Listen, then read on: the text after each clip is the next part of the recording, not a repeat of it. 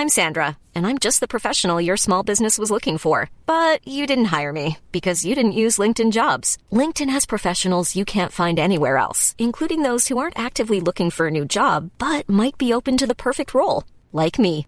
In a given month, over 70% of LinkedIn users don't visit other leading job sites. So if you're not looking on LinkedIn, you'll miss out on great candidates like Sandra. Start hiring professionals like a professional. Post your free job on linkedin.com/people today.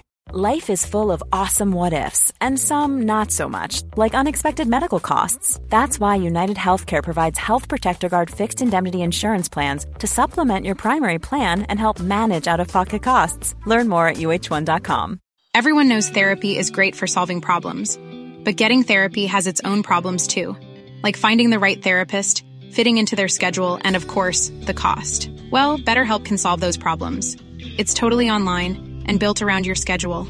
It's surprisingly affordable too. Connect with a credentialed therapist by phone, video, or online chat, all from the comfort of your home. Visit betterhelp.com to learn more and save 10% on your first month. That's BetterHelp H E L P.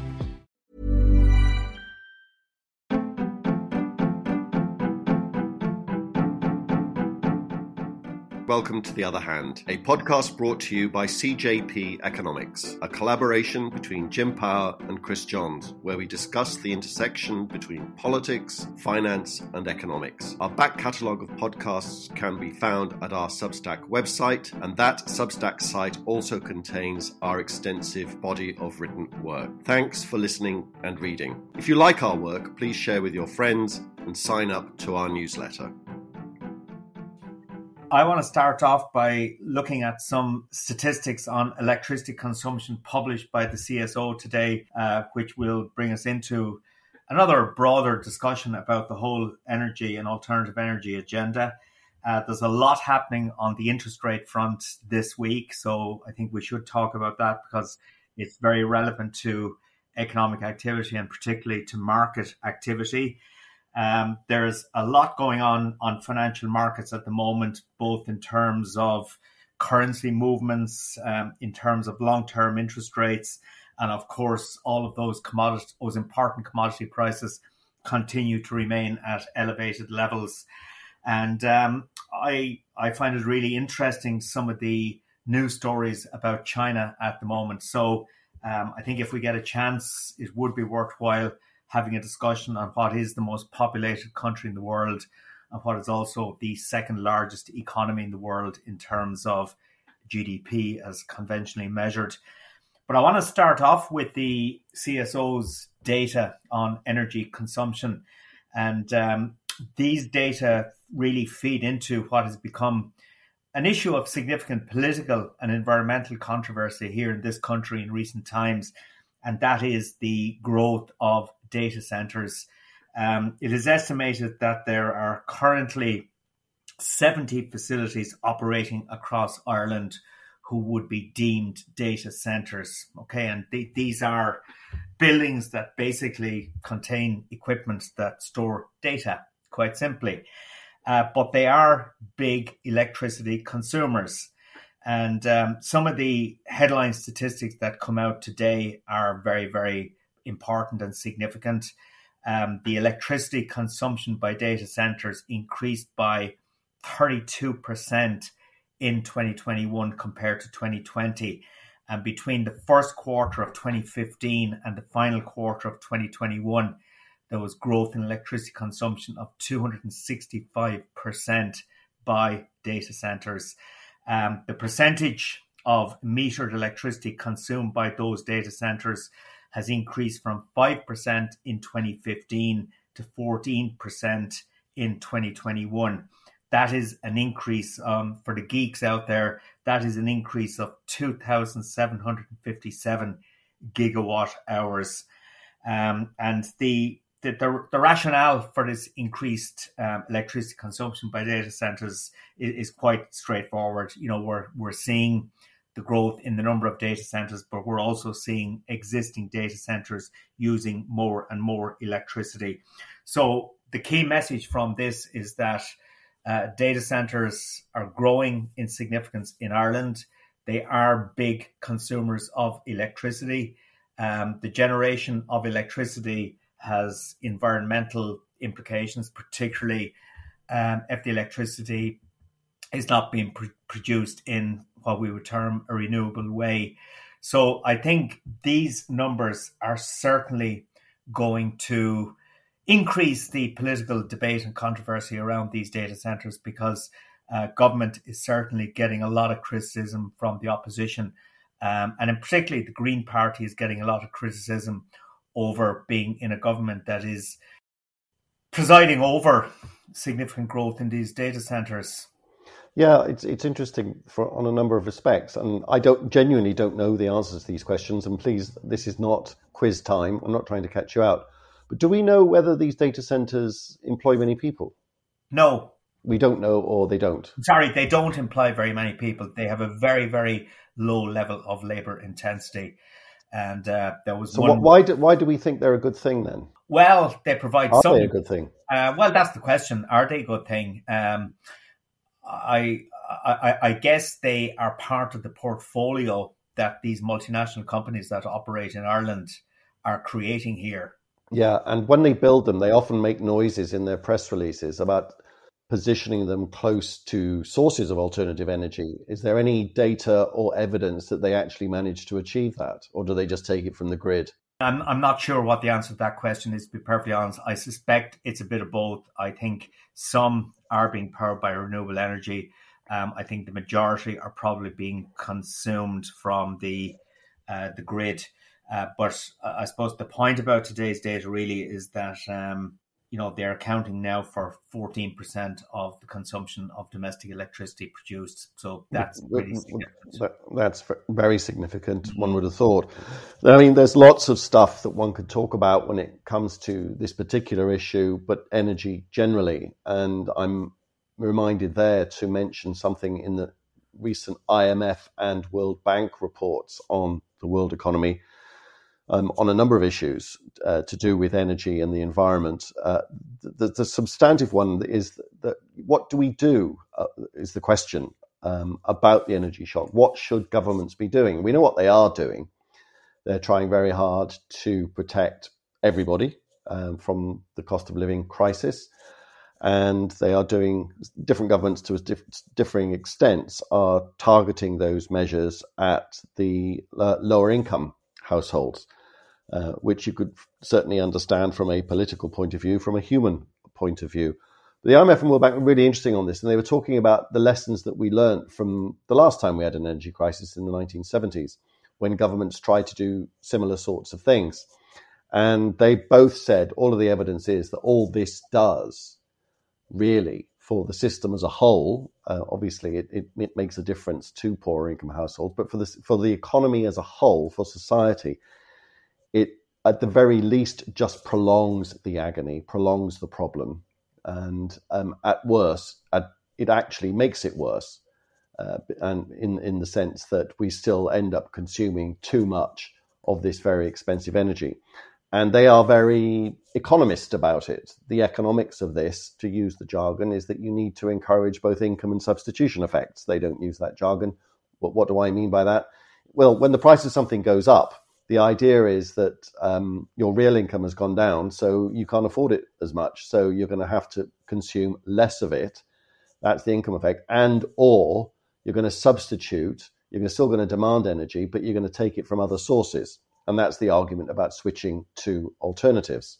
These organizations, along with plenty of others actually, are pointing out now that the cost of producing electricity from alternatives like wind and solar in particular are now far less than all of the other main sources of energy. It used to be the case when we talked about this a few years ago, Jim. Both you and I both were, both co-authored a report for the Irish Wind Energy Association, which looked at the way in which the price of wind energy had been falling and was getting close to uh, things like gas fired um, power stations, and that the cost was becoming quite similar. Uh, in most parts of the world now, wind and solar are now well below the costs of electricity generated by gas fired turbines. So it's, it's that, that fall in energy cost, cost of energy production, cost of electricity production has continued And the, the, the business secretary, I think he's the business secretary, Kwasi Kwarteng, put out a chart the other day saying exactly that, and it was quite jaw dropping. And so, you know, the, we we have to decarbonize our economies. We have to do these things, and the more you subsidize fossil fuels, the longer it's going to take to do. Is the message the IMF and the World Bank are doing? So yes, we have to do something about people who need heat. They need to be able to eat and cook their food, but in the round, do as little as you can, as you can politically get away with, is their message. And as economists, and I think as environmentalists, we would support that. It doesn't sound very the human thing to do, but it is certainly, I think, from an environmental point of view, the right thing. And just as, as a, an aside on that, um, there are stories about the environment every day, of course, and they tend to get lost given the news flow about Ukraine. Um, so many things are getting lost, actually, in, with the news flow about Ukraine, quite understandably. Um, Alphabet, the parent company of Google, Google, and Tesla, Elon Musk again, in the, the last few days have pledged, along with a number of private equity investors, over $2 billion for startup funding for carbon capture technologies. And that's the idea that you can actually, using technology or planting seaweed at the bottom of the oceans or all sorts of other things, um, clean carbon out of the atmosphere. And that, according to many scientists, has to be part of the solution going forward. As well as that, in excess of 2 billion, Joe Biden has pledged uh, an extra 3.5 billion for something called removable removal hubs. He, he's going to build four of those. So there's lots of things going on there was an article in Nature, I think, last week, a very respected scientific publication, saying that if we continue with the efforts that we've made so far, um, which are a lot of efforts, and we keep our foot to the pedal, as it were, on decarbonising our economy, there is actually a good chance we will keep the ultimate rise in temperature to below 2%. So uh, that was optimistic. It came with lots of caveats. Um, it certainly didn't suggest we need to be complacent. It strongly suggested that we need to do more um, at the very least, we need to continue doing what we're doing. So, um, some, some modest optimism, good news about the environment, but with a very strong message that um, we, we, are all, as individuals, going to have to do more. Uh, the scientists and the venture capitalists are going to have to do more things like this carbon capture stuff.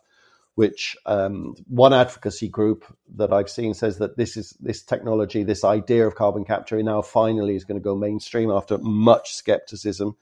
So I'm feeling a little bit more optimistic about that during a time when it's quite hard to be optimistic about very much, Jim. I think you'd agree. I would agree, Chris. Uh, Bill Gates' book last year, How to Avoid a Climate Disaster, uh, wrote he wrote very interestingly about stuff technology like carbon capture. So it, it is good to see uh, the brains and the money being pushed in the direction of trying to alleviate um, a lot of the problems that humanity is facing up to. Um, in Dublin, in Ireland last week in County Wicklow, in fact, uh, we got the launch of the first solar farm. Um, and, and, I was I was looking at the pictures of it, and um, it kind of surprises me that people could object profusely to such uh, an installation. Um, it, it's the same over here in the UK, Jim. If you want to build social housing or wind farms, the, the reaction from locals is is the same. Um, any kind of change development seems to bring out uh, all of the objectors, and I think again societally we have to ignore that and say this is something that is non-negotiable now. We have to do it.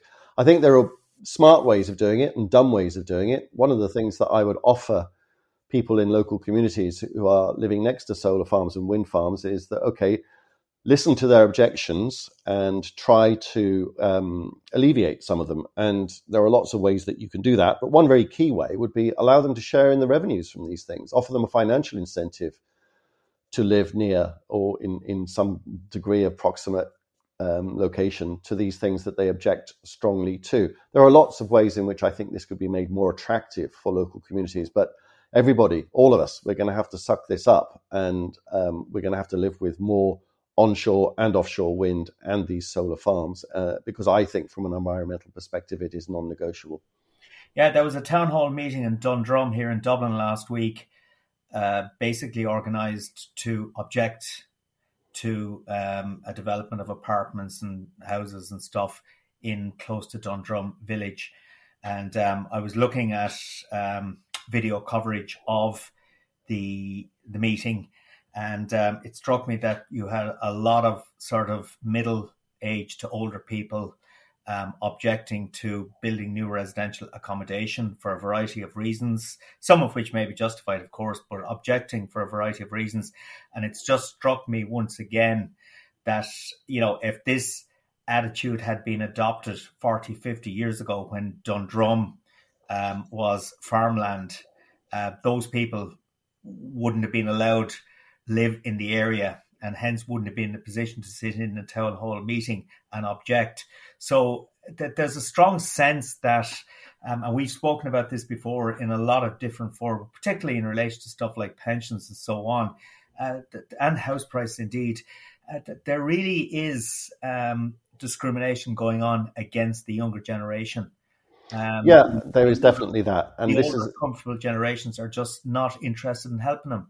And the the other aspect of this that I find interesting is that this this invokes or reminds me of one of the great lies that we as a species, as human beings, tell ourselves. You know all the old cliches: the check is in the post, and some other more lurid ones, which I won't go to, into on a family show. Um, but the other one of the cliche that lie that we tell ourselves is that we embrace change.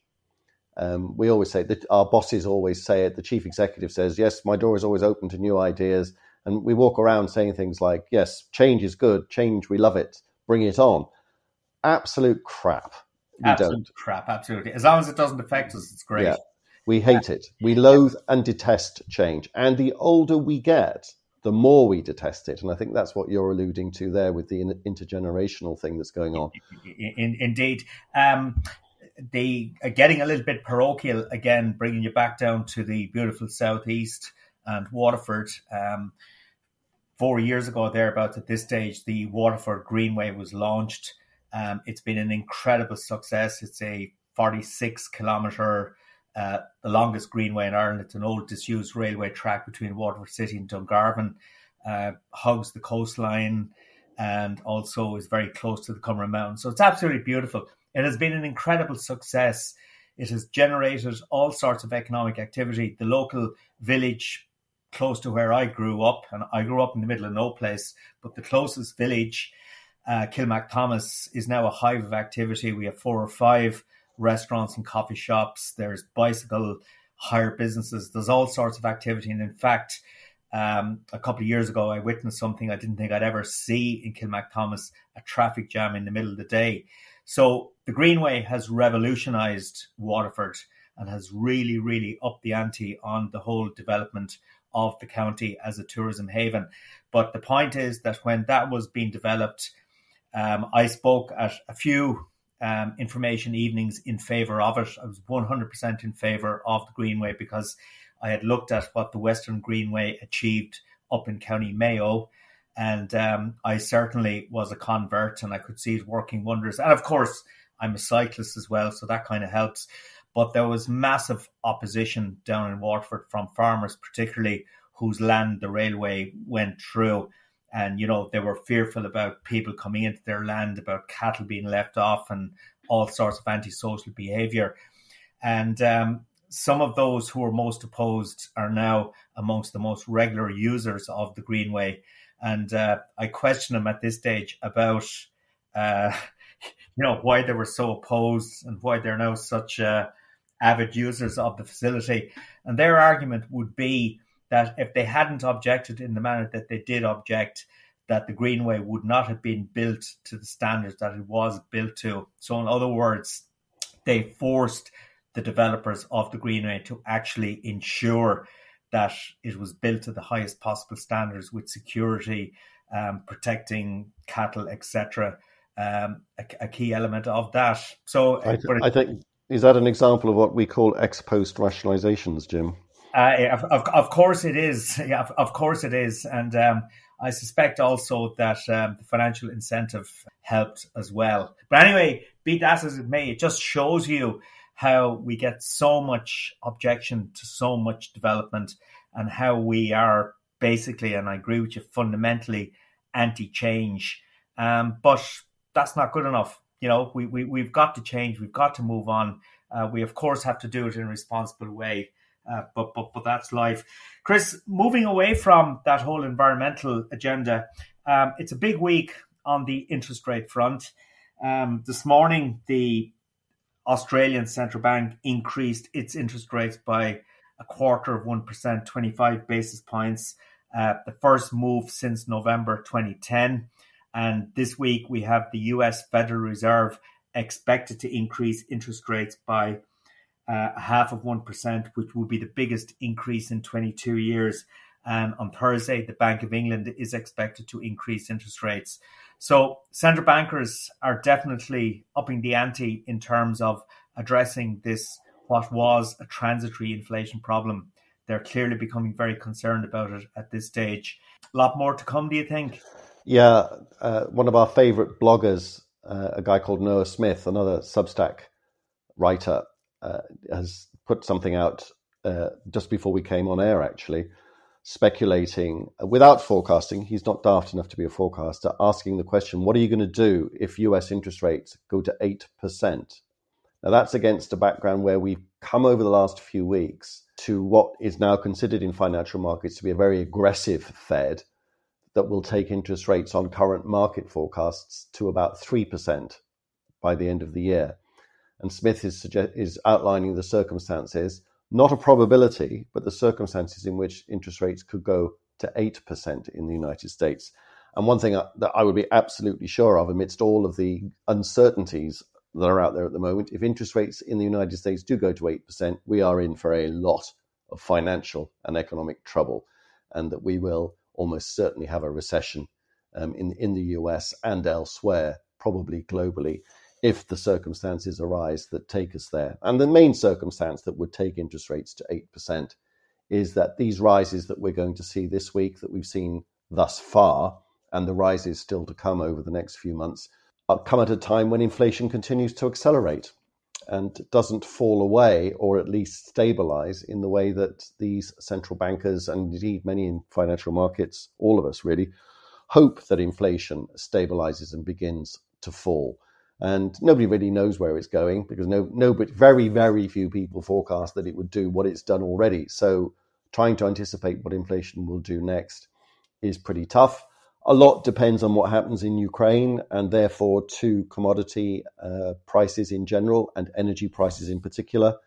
Uh, if the oil price was to, and gas price was both start to start to fall now, for example, um, that would be un- unalloyed good news. So there, there are just so so many variables. Uh, but one of the things that has happened over the last while as a result of the Fed talking about being more aggressive is that lots of things have happened in financial markets that would normally have attracted an awful lot of attention, at least in the business pages, if not actually the front pages of many of the um, traditional and non-traditional media. And I'll, I'll, just run you through some of them. Um, one thing that attracted no attention last week at all, apart from geeks like us, is that the first quarter of the of the um, of the year in the United States saw an actual fall in GDP. That's one half of a recession. So we might already be there in the United States. There are reasons to think that that might have been an aberration, but falls in GDP are pretty rare in, in countries like the United States. The dollar, in terms of its overall trade weighted index, is at a 20 year high. The dollar is really, really strong. One of the things that's very weak against the dollar is the Japanese yen. The Japanese yen has crashed against the US dollar, and the yen is now at its lowest point in over two decades. And again, nobody's paying any attention to that, unless perhaps you are Japanese. Yeah, I checked it out this morning, Chris, and when you see dollar yen at 130, it's a long time since I remember that.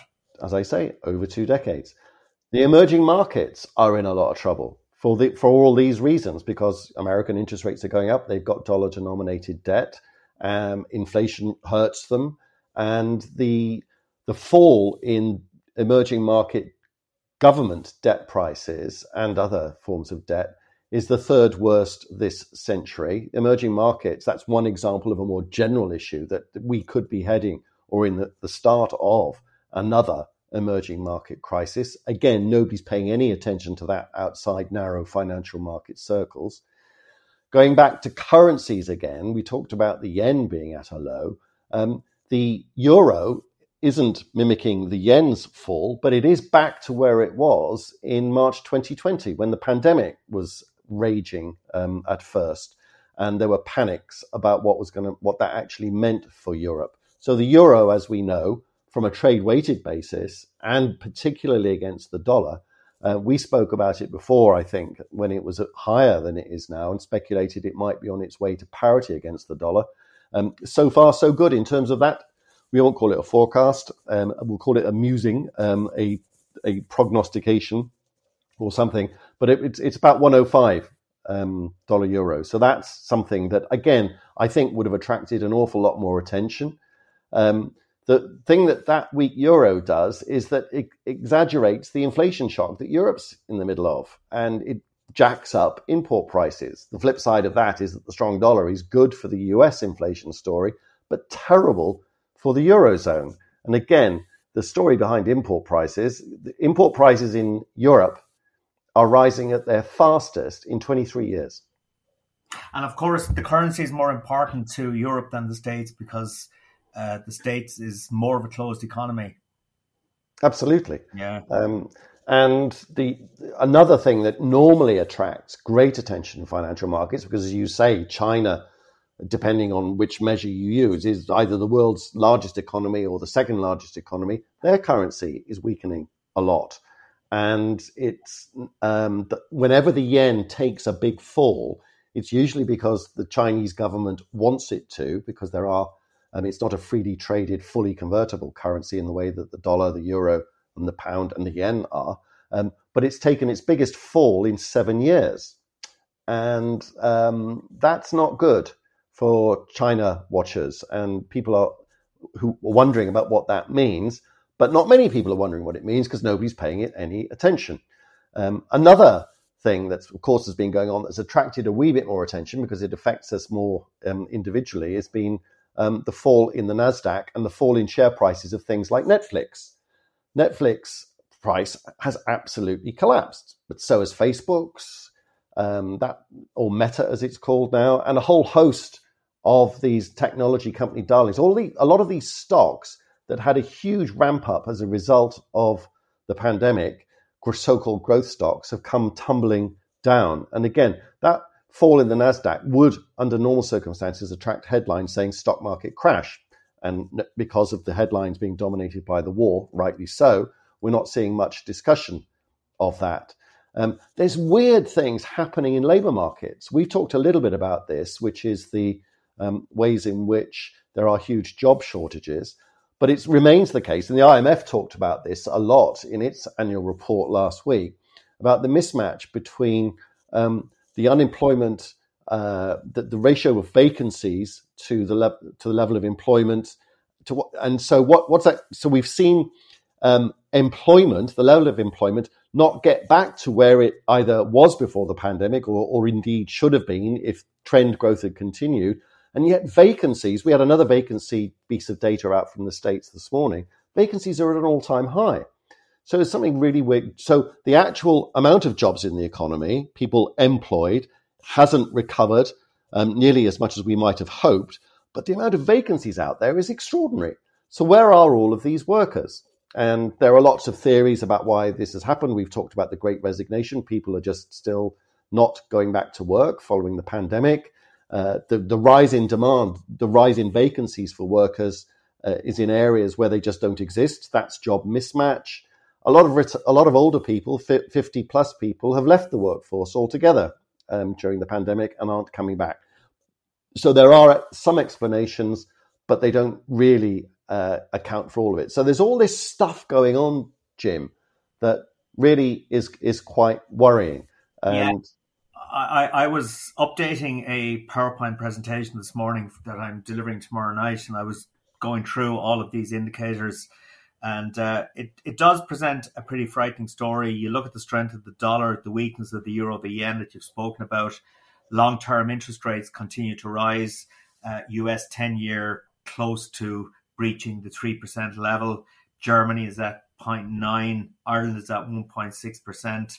Uh, in a historical context, they're pretty low bond yields, but relative to where they've been over the last three or four years, we've seen incredible increases. Um, oil prices are staying up. Uh, Brent crude trading at $106 a barrel today. Natural gas prices, coal prices continue to be elevated, and commodity prices generally continue to be elevated. So uh, there's a lot of um, financial market indicators there that would definitely give you significant cause for concern about the outlook for the global economy. And then you look at China, as you say, depending on how you measure it, um, on a purchasing power parity basis, it's the largest economy in the world. On a normal GDP basis, it's the second largest economy in the world. Uh, it is the most populated country in the world. So it's and it, it really is the reason why uh, during the great financial crash that the global economy didn't go into a much deeper recession. It's because China sort of remained the economy that that continued to grow through that crisis. But the signs out of China are well, for some, are becoming increasingly ominous.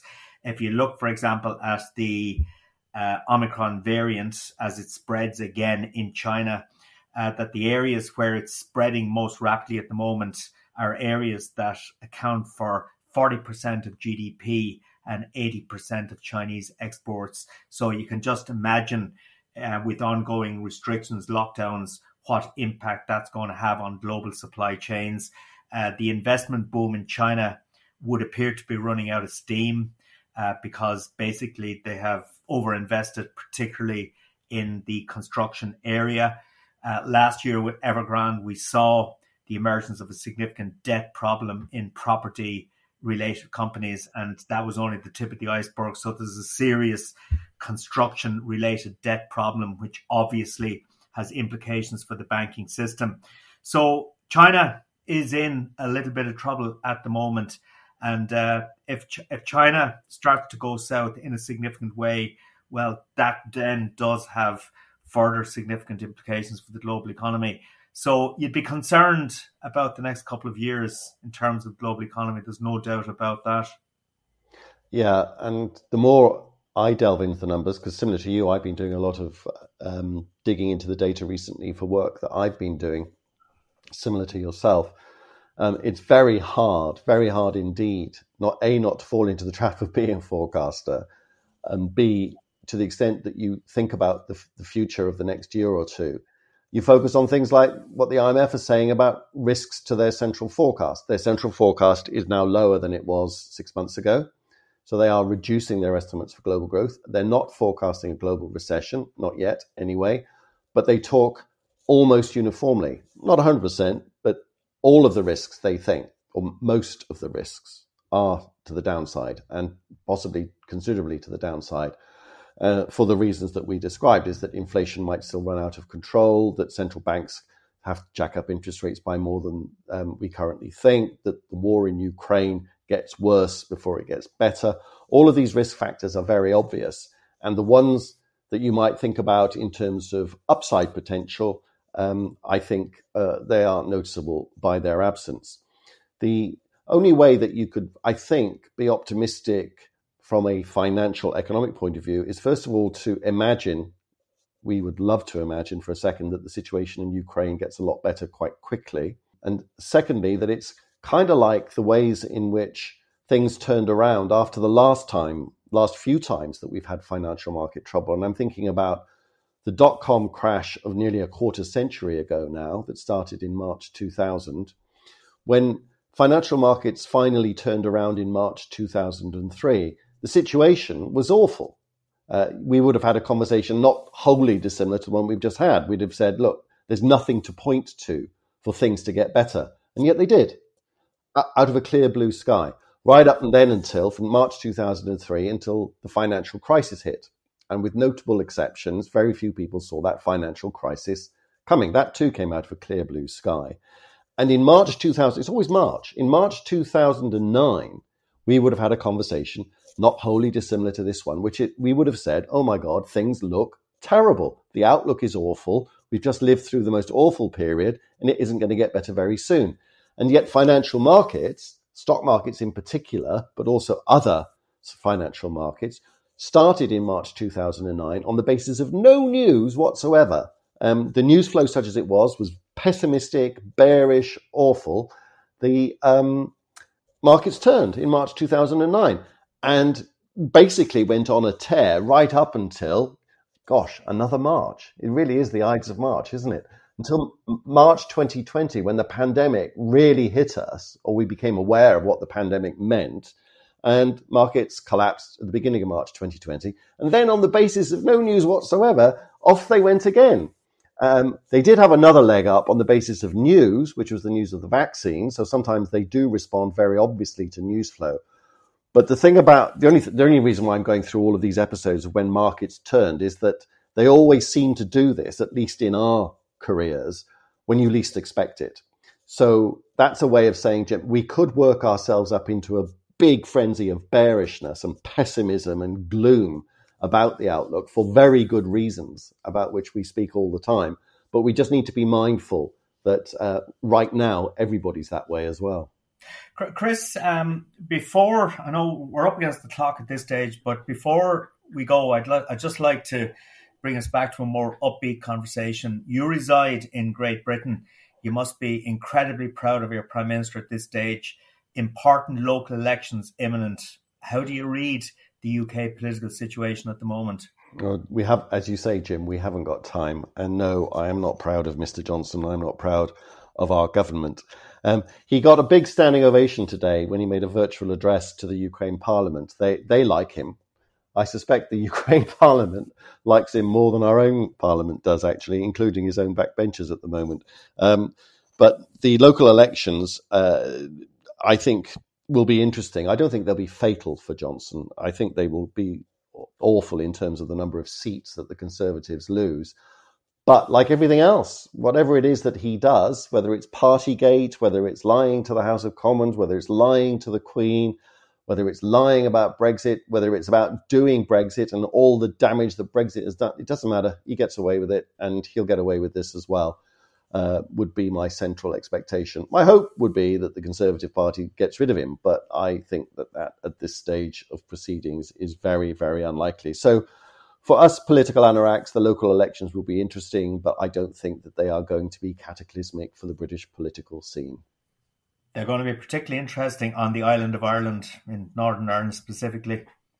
They are, and there's a huge piece in today's FT, at least in the online edition, on the Shinners and it is very very interesting. It talked about the ways in which they they seem to be both in government in the north and in opposition. They seem to be a bit like Schrodinger's cat, um, depending on where which way you look at them. That, that you don't you'd be sometimes hard pressed to believe that they've been in power or shared power for for years now in the north, and the north's economy, of course, isn't in the greatest of shapes, despite Sinn Féin's policies, presumably, given they're in power, being implemented.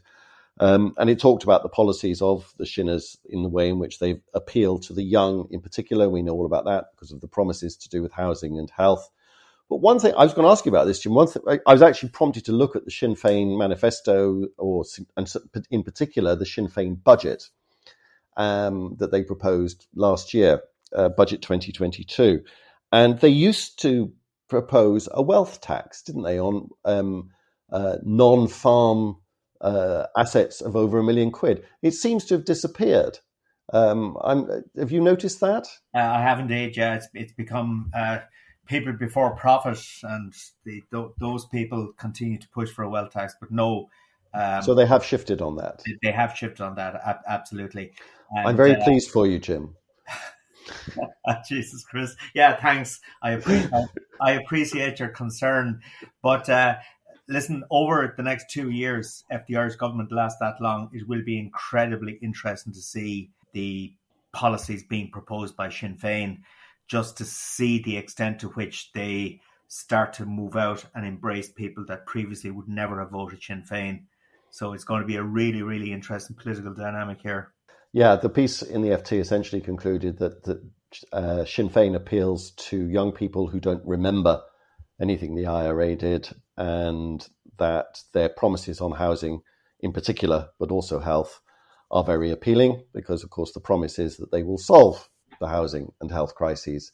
Good luck with that would be my, my comment um, response. But uh, it probably deserves a slightly more in-depth analysis than a, a throwaway good luck. Uh, Jim, we are up against time. Unless you've got anything pressing that you'd like to add, we should probably call it there. No, now that I know my wealth is safe, I'm happy. Talk to you. Delighted for you, Jim.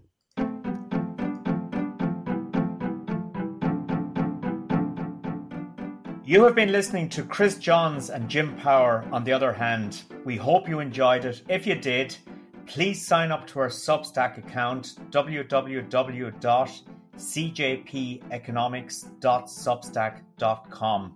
You can download our podcasts on Apple, Spotify, and other good podcast platforms.